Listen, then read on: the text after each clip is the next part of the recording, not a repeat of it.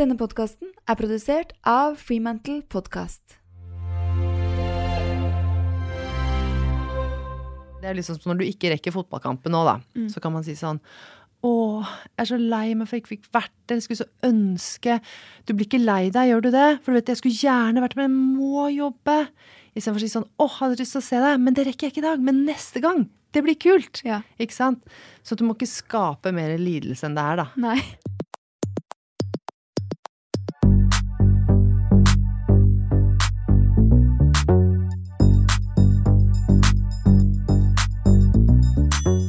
Navn er Mira Khan, og i dagens episode av Mamma jobber snakker jeg med Astrid Nylander Almås. Hun er egentlig overlege med tre barn, og moren hennes er selveste Gro Nylander.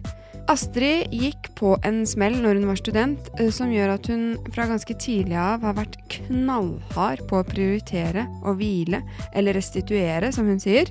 Og det innebærer bl.a. at hun ikke gjør mange ting samtidig, og at hun er der hun er 100% Hun sier også noe ganske viktig om hvilken skade vi faktisk kan gjøre på barna våre ved å mestre for mye.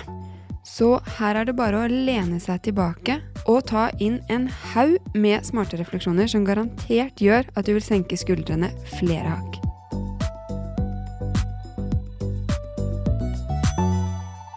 Velkommen så mye i studio, Astrid. Takk. Hvordan har dagen din vært i dag? Du, dagen min har vært eh, litt annerledes enn Bleier. pleier. Ja. Startet dagen på en eh, nydelig gammel gård i Vormsund. Oi! Der det var helsesøster eller helsesykepleier og jordmorseminar. Ja. Og da holdt jeg en forelesning om barnemishandling og omsorgssvikt. Å, det er jo litt mørkt Så det er tema. tøffe temaer. Ja. Eh, men så kjørte jeg hit, og så hadde jeg en rolig, deilig time på kafé, eh, som var superdigg. Men da så jeg, for da satt jeg og leste en eksamen som jeg skal ha neste uke, som handler om traumebehandling. Så jeg satt og leste en, en bok som har sånn avrevne ankler og brannskadde bilder, og så så jeg at de ved siden av på kafébordet kikket litt. Så jeg måtte flytte koppen liksom over de bildene. Ja. Eh, nei, men det har vært en fleksibel og givende og finfin dag. Ja. Mm. Men når du sier at du skal ha eksamen, eh, Ja. har du begynt på skolen ved siden av? Eh, ja, på en måte. Eller jeg, har jo, jeg er jo da lege, spesialist i barne- og ungdomsmedisin. Ja. Og så har jeg begynt på en ny spesialitet, som er innenfor anestesi. Og da har vi jo kurs, ikke sant, for du må jobbe fem-syv år, kanskje. Og de tar jo kursene sine veldig seriøst. Det er sånn pretest, altså papir og blyant og multiple choice. Nå har dere 45 minutter fra nå. Og posteksamen, og det skal leveres, og du skal vurderes. Nei, så det er, de tar det alvorlig, de der, altså. Det er eh, jo litt annerledes, eller liksom uvant. Man Ja. har jo vært gjennom det i Ja, mange år, men det forsvinner jo. God gammeldags sånn eksamensfølelse. Men eh, hvilket terningkast gir du dagen i dag, eh, sånn som den har vært? Jeg gir en god femmer. Ja. ja. Ikke sant? Mhm. Kan ikke du starte med å fortelle litt sånn kort eh, hvem du er eh, utenom jobb, og hvor du kommer fra, hvem du bor sammen med? Jeg heter Astrid Nylander Almås. Jeg er 46 år. Jeg har en mann og tre barn som er 10, 14 og 17 år. To kaniner. Jeg bor i mitt barndomshjem. Eh, Kom meg en tur ut. og var ute i mange år, men vi flyttet tilbake da barna var små. Og det barndomshjemmet henger også sammen med mine foreldres hjem. Gjennom en liten glassgang hvor det har løpt masse små eh, barn i pysj med bare føtter opp og ned. Så hyggelig. Ja. Generasjonsbolig. En generasjonsbolig. Ja. Mm. Eh, Hva jobber mannen din med? Han er advokat. Eh, Så han har jo også mye å gjøre. Fort, Fort, ikke sant? sant? Um, du er em, utdannet lege ved Universitetet i Oslo og jobber som overlege på barne- og ungdomsavdelingen ved Ahus. Og så er du spesialist i barne- og ungdomssykdommer. Mm. Og har en doktorgrad i hjerneutvikling og ernæring hos barn. Og så har mange sikkert sett deg på TV. I NRK-programmet Hva feiler det deg? Ja, Og nå, det som jo er ertet, er at nå er jeg ikke overlege lenger. Nei! Fordi eh, når jeg var da på en måte godt innenfor komfortsonen der, Ja. og du kan få kanskje sove litt på vakt osv., så, videre, så var tiden inne for noe annet som jeg hadde hatt veldig lyst til underveis. Så det handlet ikke noe om at jeg ikke elsker den jobben, men jeg ville bare lære noe annet i tillegg. Så da begynte jeg som ferskeste ja, hva heter det nå? Det heter lege i spesialisering, eller sånn assistentlege, på en annen avdeling for å da lære meg dette anestesifaget. Så for to år siden så gikk jeg liksom fra å være den sånn Å, nå er det bra at Astrid kommer på jobb, ikke sant? Til å bli fotsoldat, eh, nederst på rangstigen, mest oppe om natta, den som ikke kunne noen ting.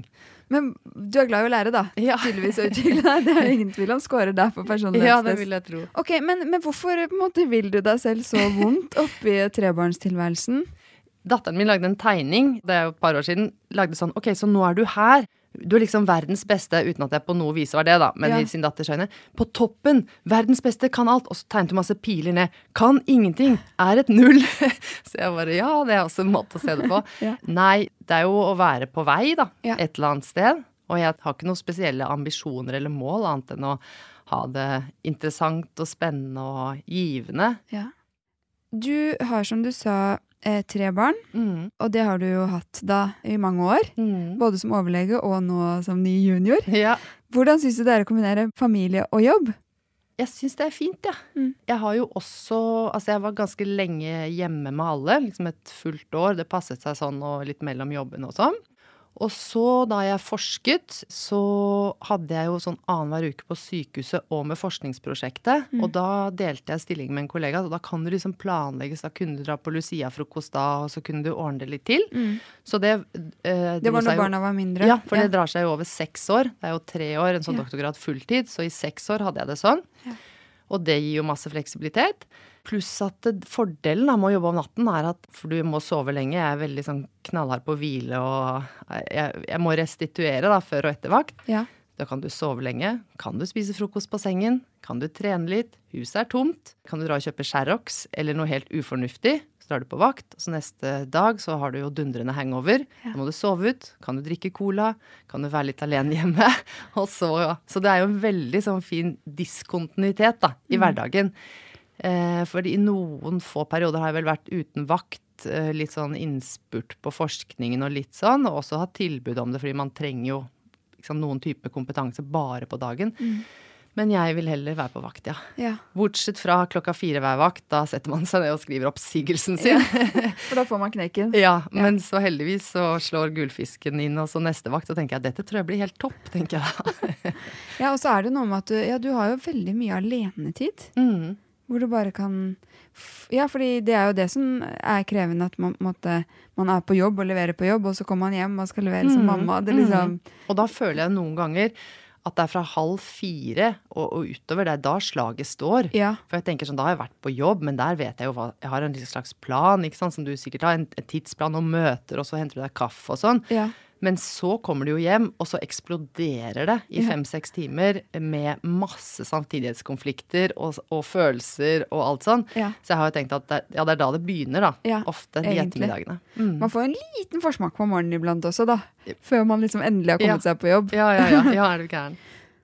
Hva er det du syns har vært mest utfordrende da? Altså, fordi forskerperioden din var jo seks år, Mm. men din eldste er jo 17. Mm. Så noen av disse årene har du jo også jobbet Ja. der ute i Absolutt. Så, og det meste, mesteparten har jeg jo jobbet vanlig. Mm.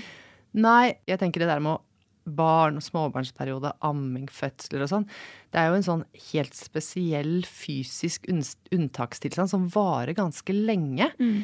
Så jeg tenker sånn derre å være sånn svett i ulltrøya og løpe med hardhjerte, sitte i kø, øh, dytte en tvillingvogn og en bæremeis og ha én baby på puppen mens du bøyer deg ned, og så hjelper den andre å tisse, liksom. Altså det er jo helt sånn sjukorama noen ganger. Og så to bager med våte parkdresser og Og det tenker jeg er en sånn fysisk eh, ja, slit er kanskje feil, for det er jo masse kjærlighet og glede, men det er litt av en innsats. Og den der følelsen av å ha litt sånn hjertebank, være litt sent ute, litt stressa for om du er sistemann i barnehagen, litt svett, og så masse sånn tunge løft og upraktiske og våte ting og skifteposer og sånn. Ja. Det er en sånn helt Det er en ekspedisjon, tenker jeg. Det er jo det. ja. Ja. Men syns du det er stor forskjell Altså Obviously så er det jo stor forskjell på små barn og store barn, men min eldste er jo bare rukket å bli åtte, og de sier jo at når de blir større, sånn som dine, så er det jo ikke så mye fysisk lenger, og de sover jo forhåpentligvis om natta og sånne ting. Mm. Men da er det jo alt det psykiske, Mm. eh, og at du på en måte skal være til stede, Ja. selv om de vil deg jo egentlig ikke noe før plutselig klokka halv ti, Mm. halv elleve på kvelden. Mm. Hvordan, hvordan er det? Eh, jeg kjenner Jeg har nemlig tenkt på sånn siste året, kanskje, at den der litt sånn fysiske følelsen av å være på vakt, den er kommet eh, tilbake. Ja. Fordi det husker jeg også sånn Hvis du hadde en ettåring, treåring, selv om det var barnevakter du stolte veldig på, da, eller du skulle i bryllup, og så var det en liten baby, og du skulle få til det og sånn, ja. så syns jeg den overgangen til at hvis telefonen ringer, og noe har skjedd Altså, jeg var ikke sånn mer nevrotisk enn jeg tror en gjennomsnittlig mor, men, men, men, det er på en måte den der med at du må ta telefonen hvis barnevakten ringer, mm. og så ordne det. det ja. Liksom, ja. Og den følelsen av at du aldri er helt borte vekk, bare for deg selv, den sitter i ganske lenge. Mm. Og så syns jeg på en måte nå siste ja, år eller to at den kommer litt tilbake. Ja. Fordi da er det jo en annen ende. I begynnelsen så var det det med å bare slippe kontrollen. La din lille baby gå i barnehagen. Hva hvis den slår seg og ingen ser, eller svelger en kongle, eller blir liggende bak tannkassen. Mens nå er det jo sånn, herregud, rus og dop, og hva skjer, og krasjer, eller sitter på med noen med moped, og innetider og sånn. Ja. Så, den, eh, så det er vel kanskje en sånn eh, slags følelse av manglende kontroll, da. Eh, på en måte omsorgs... Innenfor, du har dem ikke innenfor din innerste sirkel. Nei. Som jeg gjenkjenner veldig fra de tidligste babyårene. Sånn at du, du, du tenker sånn Hva er det i kroppen? Er det sånn uro, liksom? Eller hjertet er litt sånn urolig? Ja. Men du, moren din er jo den kjente fødselslegen Gro Nylander, som har skrevet eh, mange bøker som eh, jeg tenker at sikkert veldig mange av lytterne har lest. Eh, blant annet den om å bli mamma for første gang. Mm. Men hun er jo en av de som har brøyta litt vei. Hun var eh, jo lege mm. når dere var små. Mm. Eh, og var det ikke Var det svigermoren hennes eller moren hennes, danske, som sa at eh, kvinner kan ikke bli gode leger. Ja, det var morfar, det var morfar. Eh, som selv var lege. Ja, mm. ikke sant? Så hun har jo virkelig liksom stått på. Mm. Hvordan husker du den barndommen med en mamma som jobbet masse? Mm. Hun begynte jo også å studere sent, for hun var fysioterapeut først. Ja. Og så, apropos liksom galskap og valg, så tenkte jeg bare sånn, dette må jeg bare gjøre. Nei, jeg husker aldri at hun har vært fraværende på noe som helst tidspunkt. Så jeg er jo oppvokst Vi var jo et eh, sant, hjem med fem barn og lapper på knærne og sånn, men det var sånn linsestuing fra Steinerskolen og hjemmebakt brød og lange skjørt og Jeg har aldri en sånn følelse at å nei, mamma skal på jobb. Nei. Jeg kan ikke huske det i det hele tatt. Men var hun på jobb? Så... Ja, hun må jo ha vært det, da. Ja, ja så det er bare at det liksom ja. Hun har vært til stede når hun var hjemme, og da da har du ikke tenkt på det? Ikke noe sånn følelse av at hun var borte. Vi hadde jo eh, praktikant som bodde hos oss mye og, og lagde mat og liksom som ordna Men det, sånn jeg husker jo dem godt. De var jo, bodde hos oss kjempemange år, da. Mm. Men ikke som bekostning av at eh, å, noen andre følger meg i barnehagen eller noe sånn i det hele tatt. Uh, og så husker jeg noen ganger jeg var med på vakt. liksom liten, Jeg vet ikke hvor gammel jeg var, seks-syv år kanskje, Jeg fikk holde i en fot som skulle gipses og litt sånn. Men har det gjort at du ikke har dårlig samvittighet for at du jobber overfor barna dine? Um, Eller har du dårlig samvittighet? Uh, vi har jo alltid dårlig samvittighet, ja. men ikke fordi at jeg jobber, nei. Uh, altså, det er jo en, det er vanskelig, det er jo en innbakt kake, det der. Sånn at det er jo utrolig mange lag. Ja. Så jeg har vel både, det har vel både vært inspirerende å se at det er fullt mulig, fordi når noen er glad i noe de skal, sant, så går det jo ikke på bekostning av noe annet. Nei. Men det er jo en pendel som svinger hver eneste dag. Litt for mye av det ene, litt for mye av det andre. Ah, burde vært dårlig samvittighet. Nå fortsatt. Tre fotballkamper på en dag, f.eks. Kan ikke dele meg. Uh, og da kan man jo enten dyrke det. Å, jeg blør, jeg burde vært med henne fordi hun trenger det nå, eller mm. Men det hadde jo vært så fint å se ham fordi og så kan man dyrke det, eller så kan man liksom tenke at jeg gjør så godt jeg kan. Det er jammen meg et pluss at jeg får vært med henne i dag. Ja. Så de, den der samvittighetsgreia, det er jo der hele tiden. Ja, og så vri det, liksom. Mm. Snart er det jul, dere, og julegaver skal kjøpes inn. Det er jo veldig hyggelig, men det kan jo også oppleves eh, stressende for flere. Og derfor har jeg et lite, svært godt tips til dere for nå tilbyr nemlig min annonsør Dagens Næringsliv et gaveabonnement. Og jeg tenker at det er jo den perfekte julegaven til alle som liker å holde seg oppdatert, lese godt innhold om økonomi, arbeidsliv, ledelse og ikke minst livsstilsstoff som trender, kultur, arkitektur, som jeg digger, og design. Og jeg tenker jo egentlig at et sånt gaveabonnement, det treffer vel altså så å si alle mammaer, pappaer onkler, tanter og, for ikke å glemme, svigerforeldre. Med gaveabonnementet til DN så får den du gir det til, papiravisen levert hjem i helgen, og det inkluderer jo da også D2 og magasinet. I tillegg så får de digital tilgang hele uken og alle fordeler som du får som totalabonnent. Hvis du vil gi dette i gave, så kan du velge mellom å gi tre måneder til 590 eller seks måneder til 990. Og jeg tenker at her kan man jo spleise, ikke sant, med noen i familien. Så dere, spar tid og vær sikker på at du gir en gave som man virkelig kan glede seg med inn i det nye året. Les mer om dette gaveabonnementet til DN på dn.no slash mammajobber. Iblant så kan man jo få spennende muligheter i jobblivet som eh, ikke lar seg forenes så godt med familielivet. Mm. Har du stått i den type situasjoner? Ja, senest nå ved jobbskiftet som jeg gjorde da disse siste to årene, Mm. så måtte vi jo ta en eh, diskusjon, fordi det er jo på en måte motsatt av å trappe ned, da. Men samtidig, timene er jo de samme, så det er jo bare hvilken kapasitet jeg putter inn i dem. Men der er eh, mannen min er veldig supportive, også på det vaktgreiene, ikke sant. Sånn å, jeg må jobbe på julaften eller på bursdagen til noen, eller sånn. Ja. Og da har det aldri vært sånn Ja, det er jo Hva tror du hun syns? Det Nei. blir dumt. Det er bare sånn Å ja, men du, da feirer vi dagen før. Det går bra. Alt Ja. ordner seg. Ja. Ikke noe sånn Å ja, vakt igjen. Ja, hva tenkte du da, liksom? Så veldig støttende på det. Så Og også liksom jobbskifte, og han ser jo at eh, jeg har det kjempegøy og trives veldig bra. Ja. Og det genererer jo så mye mer enn akkurat de timene, ikke sant, enn akkurat de vakten, da. Mm. Så Men hvordan er det da å jobbe på bursdagen til et barn? Eller julaften? Ja. Nei, man vil jo helst la være. Og, og heldigvis så er vi jo sant, masse fine folk på sykehuset, så man kan ofte prøve å bytte litt. Og hvis ikke, så tenker jeg at da må man jo bare ja, ta det med godt humør. Eller liksom istedenfor Istedenfor Det er liksom som når du ikke rekker fotballkampen nå, da.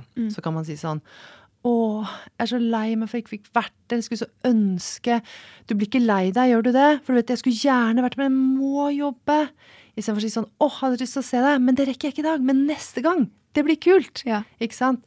Så du må ikke skape mer lidelse enn det er, da. Nei. Eh, På en måte. Ja, men veldig fint sagt. ja. Dra det Ja, ned. ikke liksom jokke med den der lidelsen og samvittigheten, for den, den, er, den har du mer enn nok. Ja, og jeg syns hun sa det veldig fint, eh, Sara Willander, som jeg også snakket med, hvor hun var sånn Hun kommer jo iblant løpende fra flyplassen, liksom inn på skoleforestilling, ikke sant, litt sent, og så ler de av det, Mm. istedenfor at det Ja. blir sånn Der kommer mamma igjen, Ja. og hun rakk det ikke, Ja. og så bare fleiper de med at Ja. liksom Ja ja, der kommer mamma løpende med den trillekofferten. Ikke sant? sånn, det er veldig Ja, fint. og selge inn det til barna som en måte å oppfatte ting på. Mm. Og, og takle på at hvis det ikke er sånn at alt ligger på rekke og rad, alt ble akkurat sånn hele tiden, så tenker jeg at det er jo en, en strategi som er ganske fin å ha med seg i livet, da. Definitivt, Eh, fordi En liksom robusthet. Ja, og fleksibilitet. Ja, ja. Livet går jo ikke sånn som man har tenkt. Nei. Men hvordan har dere løst det når, eh, når type barna har vært syke i lange perioder og sånne ting? Han har jo sikkert klienter og må jobbe. Mm. Og du, ja. På en måte så er det ganske fint med en Jeg har jo veldig sånn rigid hverdag. Jeg begynner halv åtte. Mm. Punktum. Så han har kunnet levere. Sulla, dulla, glemt lommebøker og skjærroks og opp og ned til barnehagen tre ganger og sånn. ja. Eh, Da har jeg bare dratt tidlig av sted, og det gjør jeg nå også. Står opp før alle andre og er ute av huset før deres vekkerklokke ringer. Ja. Så har jeg til gjengjeld vært hjemme tidlig. Jeg er jo stort sett hjemme før fire hvis jeg ikke har vakt, ikke sant. Så da tar jeg skiftet da. Eh, Men så kommer det jo overraskelser, syke barn, og da er det jo bare en slags annenhver dags forståelse for hvem passer det dårligst for. Men jeg tenker jo også at ah, igjen av det med samvittighet, at vi strekker oss så langt, da. Jeg tenker på ting jeg gjorde som gravid og babymamma som jeg aldri ville gjort i dag. For Ja, eksempel unnskylde meg for at jeg blir gravid. Ja. Sende sånne ydmyke mailer til sjefen. Hei, altså på planlagte ønskede barn. Ja. Ja, jeg har bare en liten ting jeg må si. Og det er at ja, jeg skjønner at dette passer dårlig. Altså dette er ordrett omtrent. Jeg skjønner at det blir vanskelig, men jeg håper sånn og sånn og sånn. For noe tull. Sånn holdt jeg på. Jeg betalte også barnevakt time for time for å dra på jobb. Ja. Ikke sant? Istedenfor å være hjemme med sykt barn. Fordi det er så viktig at jeg kommer på jobb. Ja, hvorfor var det det, da? Ja. Ikke sant? Det aller meste kan jo utsettes. Så det som er litt dumt på, på sykehus, er at du kan ikke eh, eller den samvittigheten du får, at hvis ikke du kommer, så må noen andre, får noen andre svi. Helt sånn konkret, da må noen andre jobbe dobbelt så mye, f.eks., eller komme inn den natten. Det er ikke sånn at jeg bare kan ta med meg papirbunken eller forskningsbunken og så tenke da gjør jeg det i helgen. Og den fleksibiliteten har jo mannen min lite grann mer, da. Men, eh, men likevel, den derre Ja, man strekker seg jo så langt, Ja, liksom, ja. hele tiden for jobben. ikke sant. Hvorfor det? Ja, en plikt. Ja. Ja, samvittighet. Ja, og det ser jeg jo nå, som du får litt eller perspektiv på det, da, ikke sant. At, eh, at du ville kanskje hatt noen tydeligere grenser, eh, mens når man er midt i det der overlevelseskaoset, så, så er ikke det så De er ikke så tydelige. Nei, og det er ikke så Man klarer ikke å tenke helt eh, klart, rett og Nei. Eller se det utenifra på et vis. Nei. Og så tenker jeg litt også at man kanskje vil bevise at man får til begge deler. Så man vil jo være sånn Å ja, jeg har fått barn, men nei, det forandrer ikke livet mitt noe. Eh, jeg bare jobber som før, og jeg kom på fest, og Nei, det er null stress, eh, ikke sant? Eller man vil komme da på i, barnehagen og si sånn Å ja, ja, jeg jobber en del, men du, jeg, her er jeg, og her er mine cupcakes, og jeg kommer tidlig, og vi har to, to sett med ullskift i kurven. Eh, sånn at at vi skal jo på en måte få til begge deler veldig også, da, og, og så strekker man begge deler litt langt. Men var du prioritert bort selv, da, for å ikke eh, krasje? Jeg prioriterer ganske hardt, fordi at eh, jeg har jo gått på den berømte smellen. Hvem har ikke det? Ja. Men den kom litt før barna, den kom mens jeg studerte. ja. Eh, og da fra å være en sånn Nei, jeg kan godt bære din sekk også. Eh, jeg kan alt, og jeg kan gå en mil til, eller være oppe hele natta og sånn. Så fikk jeg meg et par år hvor jeg ikke kunne det. Eh, og etter det så har jeg blitt veldig god til å prioritere. Og også å bare, ikke sant, sånn som før og etter vakt. Eh, kan du komme på møte da? Eller kan du stille opp, eller kan du holde foredrag? Nei, Nei. det kan jeg ikke. Den tiden, det, det, det døgnet er restitusjon. ja, og da vet du det, og så gjør du det. Ja. Og i høyden, hvis jeg klarer å skrape meg på maksbo for å finne et eller annet, og gjør jeg ikke det, så gjør jeg ikke det. Nei.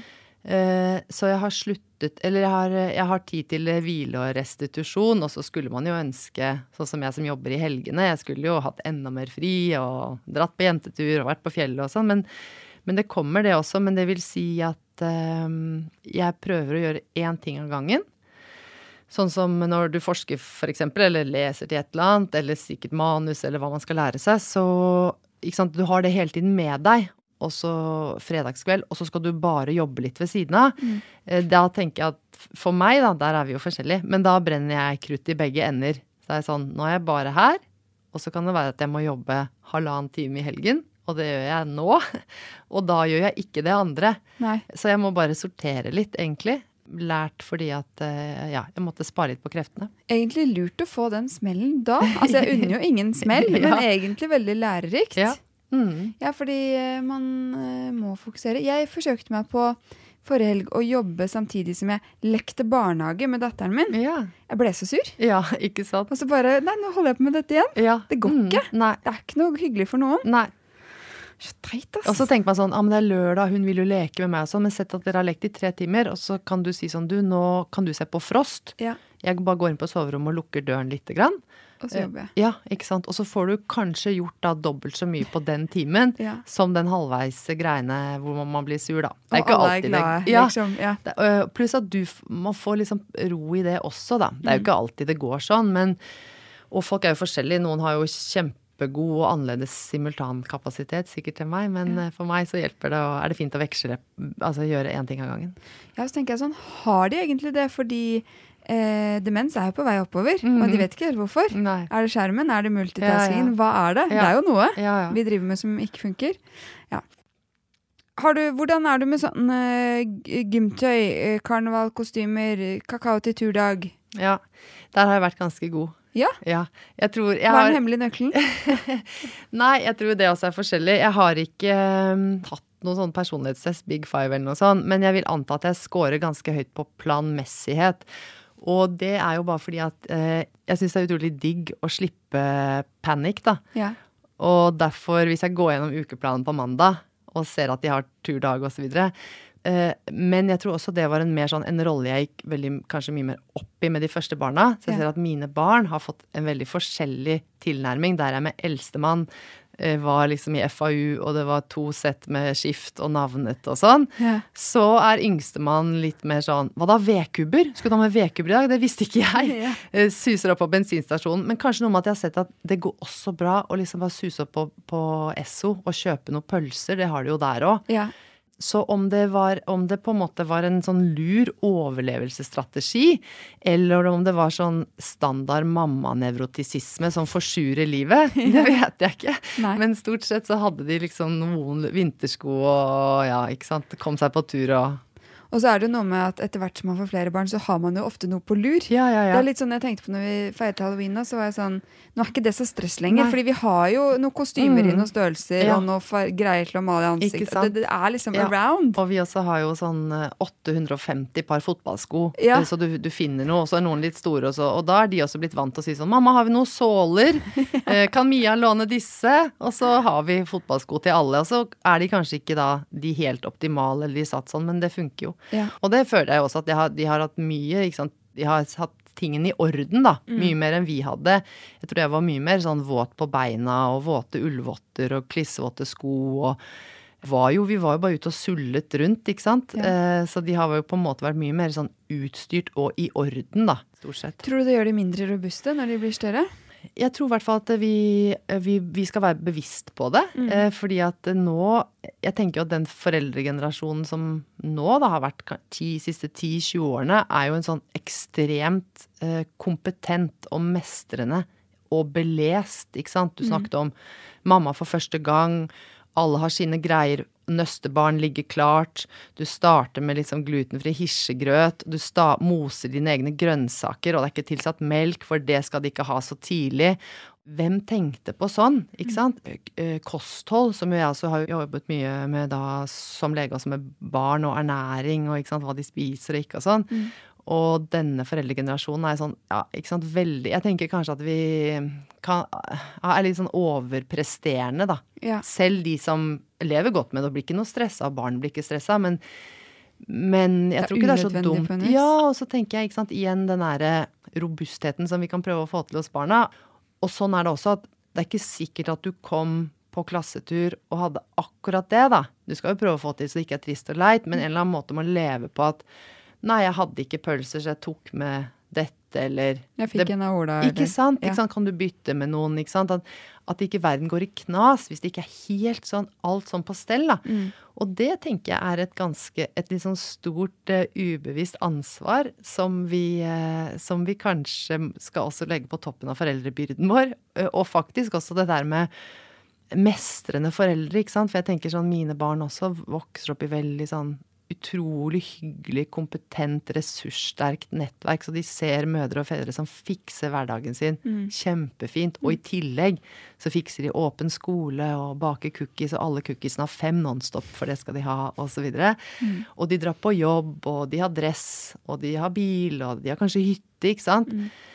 Så når får de barna se at vi mister hodet, altså det skjer jo innenfor husets fire vegger, da, men at eh, litt sånn kaos, eller når fikk de se at vi går på trynet, eksempel. Mm.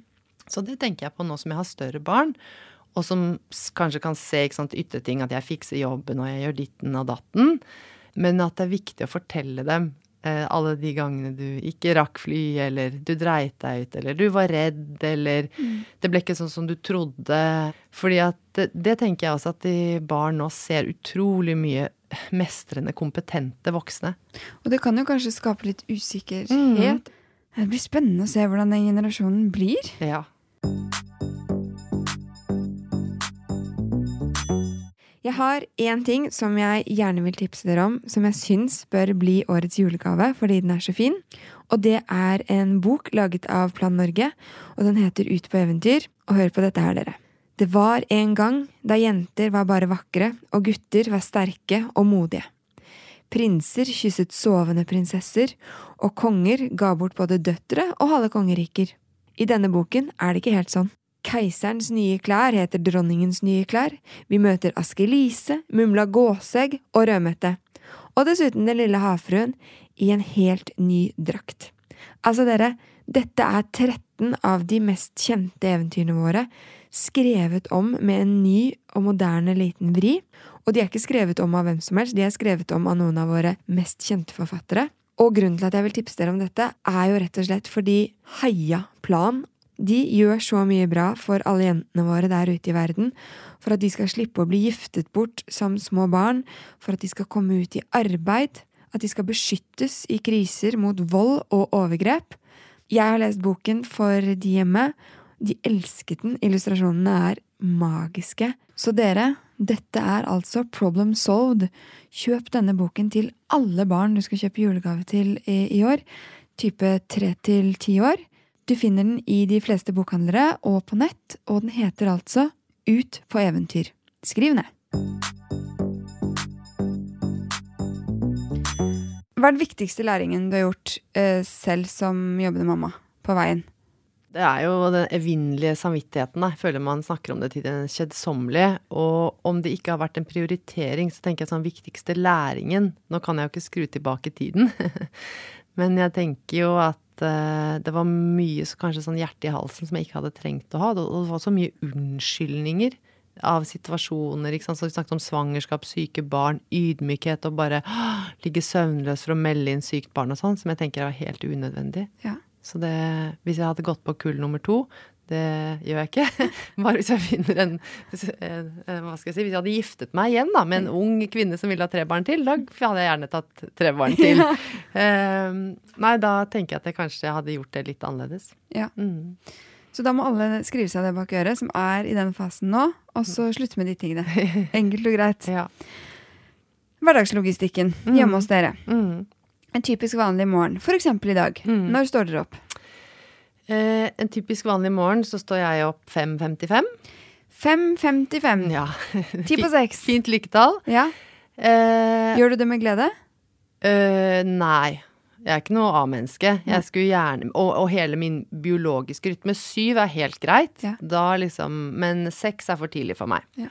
Men sånn er det. Det er det livet jeg har valgt. eh, Og da er det jo helt stille. Fordelen er at da er jo jeg, eh, som er en egentlig ganske sånn introvert og rolig person, Ja. da har jeg jo morgenen for meg selv. Ingen andre som irriterer og er i veien og spiser kaviar og sånn. Så jeg bare, s- men likevel så, så tar jeg meg god tid. Ikke sånn yoga-god tid, men jeg spiser havregrynene mine, setter meg ned, leser et eller annet. Papiravisen eller Donald, eksempel, som Ja. slenger rundt. Deilig. Syv minutter. Gjør meg klar og drar. Og så nå er det jo mye mindre sånn kontroll på det som skjer når jeg har dratt. Før var det jo mye mer sånn lå liksom pakketøy til alle og ja. Ja, for da hadde du gjort klart alt. Og Ja, matpakker sant? og, Og sånne ting. Ja, og om ikke matpakke, i hvert fall liksom planlagt at ting var på stell, da. Mm. Så nå er jo jeg i en ga, ga, ganske sånn privilegert situasjon når barna blir større, at de, de kan også stå opp selv, de klarer seg selv. Du kan sende en melding om at eh, husk mat, så er det ikke sikkert de husker det. Nei, Eh, for da står de opp med vekkerklokke selv. Men, ja, de eh, står opp med pappa. Ja, pappa. Mm. Ja, ikke sant? Så vekker han og står opp, og så ordner de frokost og husker og glemmer det de skal, og kommer seg av gårde. Ja. Men er det sånn, er, når de blir så store, skal, da skal alle på badet og bruke Mm, masse tid og mm. krangle og sånn? Og nå driver vi og pusser opp, så hele annen etasje er uten tak og vegger. Ja. Og alle har flyttet ned på det lille badet nede. Eh, og da også er det veldig fint at jeg tar en for laget og stikker tidlig. Ja. Så det er eh, litt tight, ja. Ja. Mm. Ikke sant? Og så jeg pakker de alle tingene sine, og hei og hå. Og så nå Mm. går jo alle de går jo selv. Mm. Men så får du plutselig melding. Eh, Så tikker det inn sånn Foodora, 129 kroner, levert til den og den skolen. Hvor du bare What? For det driver de med! Ikke så ofte, men plutselig så har de kreative på sånn Ja, men jeg rakk ikke spise. Eller det ringes Smart. fordi man skal et eller annet eh, Ja, skolen, det er da var vi også Vi lo godt hjemme og bare Really? Er, det, er vi der? Nei, så det, så det blir jo Det kommer helt andre typer overraskelser Ja. enn at det var tomt for bleier eller sokker i barnehagen. Ja. Eh, eller folk skal ting, eller sånn som hos oss nå, så er jo alle så store at de f.eks. kan begynne å, å lage seg litt mat. Mm. Så når jeg kommer hjem og har en plan, kanskje har kjøpt, og vi vet at om to timer skal noen på trening, da har alle akkurat spist. Ja. En har laget seg noen burgere, en har laget seg noe pasta, en har ditten og datten. Så oppvasken, eller kjøkkenet, ser jo eh, sånn ut. Ja. Det er også en øvelse som vi kan snakke mye om. Hva gjør man da? ja. Eh, og så har alle spist, så ingen er sultne på på den deilige middagen jeg hadde planlagt. Eh, Blir du litt furt da, hvis du må spise den og det er jo Pluss at det er jo tidkrevende og masse, så kanskje du lager den likevel og sånn. Ja, så så det har vi jo- allerede laget liksom to ja, middager. så ingen er sultne og ja. Så det er mer der å få samlet, da. Og så tenker jeg, ikke sant, kan man bli snurt? Eh, så prøver, vi prøver å ha en sånn si fra, da. Ja. Send meg en melding. Ja, Men de er så sultne når de kommer fra skolen, ikke sant. Så de har så lyst på den der varmmaten halv tre, eller hva det er. Så det, det er en litt sånn ny setting. Eh, på en måte sier ja, men hold an, hold an. Jeg, jeg fikser deilig mat på 22 minutter. Men bare brems nå. Eh, Ta en banan. Ja, ta en Ja. banan. Eh, men da haster det ofte.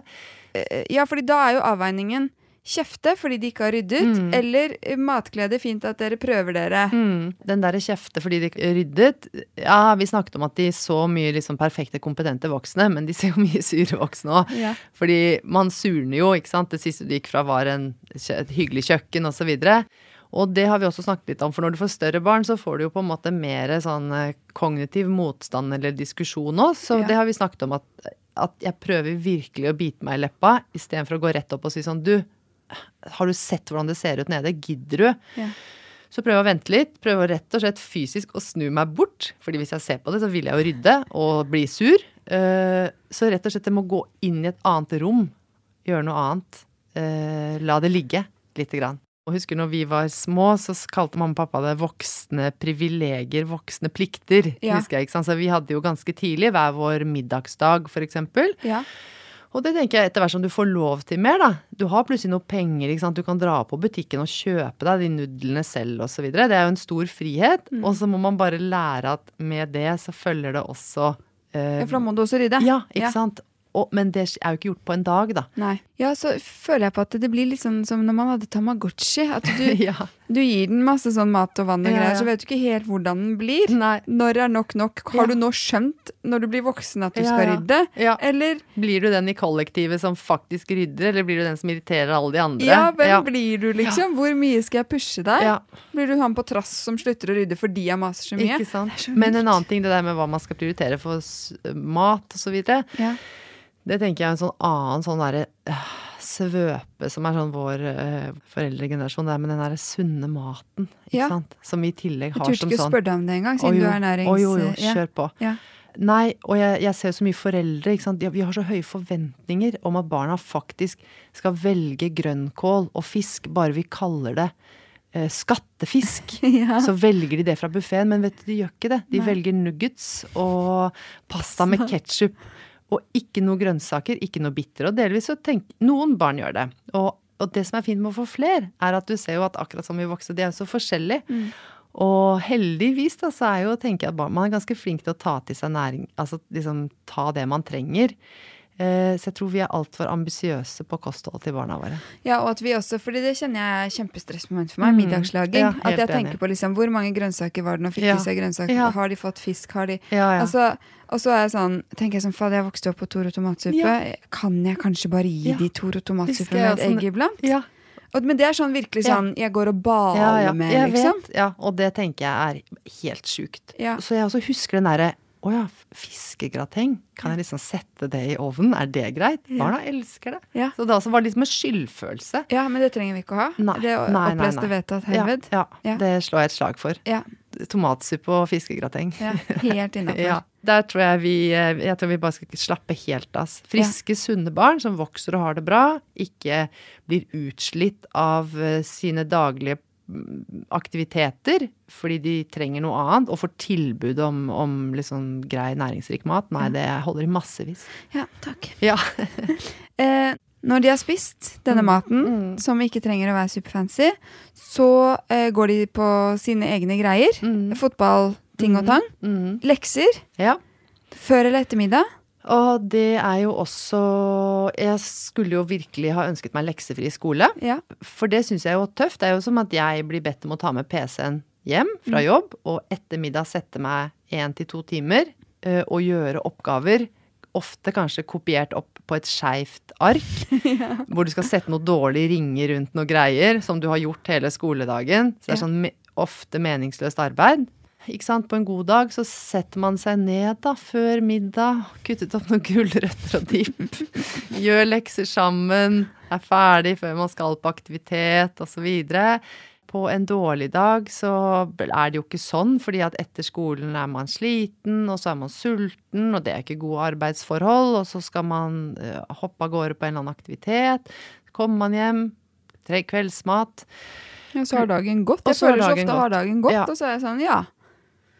Pleier du å ha mye jobb i hodet når du kommer hjem? Du har jo, sånn som i dag, har du jo jobbet med tung tematikk. Eh, nei, det har jeg ikke. Hvis det er noen vanskelige Mm. caser, eller noe som har gått gærent, eller Eh, sjelden. ja, Mm. Har du noe, liksom, noe ritual, eller har du noe du gjør for å, å legge det fra deg? Eh, nei, jeg har litt pendlevei i bilen. Ja. Eh, nei, og så er jeg også ganske bevisst på hvilke tankekjør jeg lar gå, da. Ja. Eh, det skriver vi også litt om i den Helt ærlig-boka. Eh, og som jeg tenker jeg har lært meg mer etter hvert, at du trenger ikke tenke på alt hele tiden. Eh, fordi at hvis du Du må igjen tillate deg selv at hvis du, hvis du vet at uh, i dag er jeg litt frynsete, Mm. uh, sovet dårlig, hatt en tøff dag på jobben, og så begynner du å tenke på noe vanskelig, arveoppgjør eller konflikt med kusinen din, eller hva skal dere egentlig gjøre med den sommerferien og sånn, og da går det an å si sånn Åh, jeg vet at det er der, men det tar jeg ikke i dag. Nei. I dag tenker jeg på da jeg gikk på ungdomsskolen, eller tenker på ingenting, eller om jeg skal kjøpe meg en ny vinterkåpe. Og så kan man få lov å velge litt, og ha et bevisst eh, forhold til hvilke tankekjør man lar spille i hodet. Ja. Så det prøver jeg også. Det er veldig lurt. Ikke la de leve sitt eget liv. Ja, og det har vi lov til, og ganske god anledning til, å tillate oss sånne hviletanker. Ja. Og så kan man til og med si at jeg vet jeg kommer til å måtte tenke litt på det. La meg se, den uken her er superbusy. Lørdag, da skal jeg tenke på tante Berit. Og Ja. liksom bestemme meg for om jeg skal sende de blomstene eller ikke, om vi skal bli venner eller hva som Ja, helst. putte det i kalenderen, Ja, liksom. ikke sant. Vi har også sluttet å snakke om ting etter halv elleve hjemme, fordi jeg Ja, blir veldig ja, trøtt og, og destruktiv, har vi Mhm. kommet fram til. Ja, Det er veldig deilig. Veldig lurt. Ja, og da til og med i går så sa mannen min sånn Nei, det skal ikke jeg ta opp med deg Ja. nå. Nå er klokka Åh, over halv elleve. Nydelig. Bravo. Ja, jeg bare- Kjempebra. Åh, det er så mye mindre konflikt. Ja, ikke sant. Fordi jeg syns alt er vanskelig. ja, ja, og da blir løsningen veldig mye dårligere å sette sånne tidspunkt. Jeg har også det sånn mammabutikken er stengt etter halv elleve for de som kommer med noe Zalando og kunne jeg bare og sånn. Ja. Så det kan du godt, men det, det ser vi ikke på nå. Nei. Men særlig sånn ja, for eh, de legger seg jo ikke. Nei, ikke sant. Store barn legger seg jo ikke, og ofte senere enn meg. Jeg trenger jo søvn.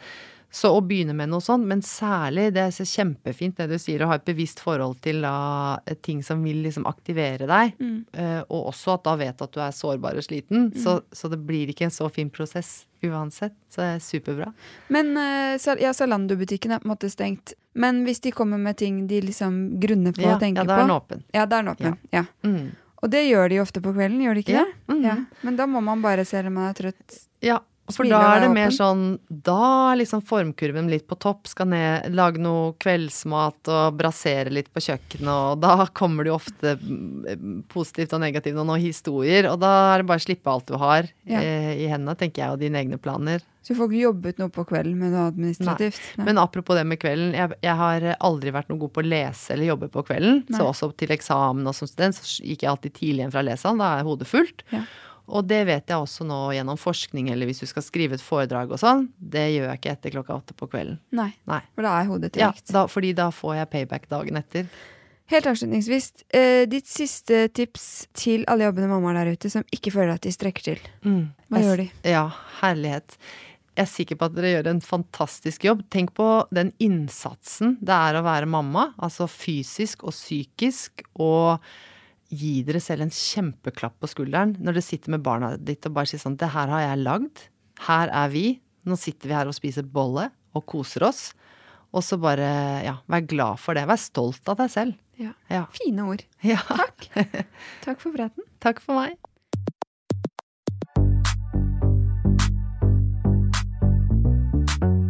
For at du har hørt på Mamma jobber-podkast. Jeg blir kjempeglad hvis du legger igjen noen stjerner i iTunes. Og husk at du kan følge med på Instagram at Mamma jobber-podkast. Og ikke minst at du gjerne kan sende meg melding med forslag til gøye eller spennende gjester som du tenker at bør være med i podkasten.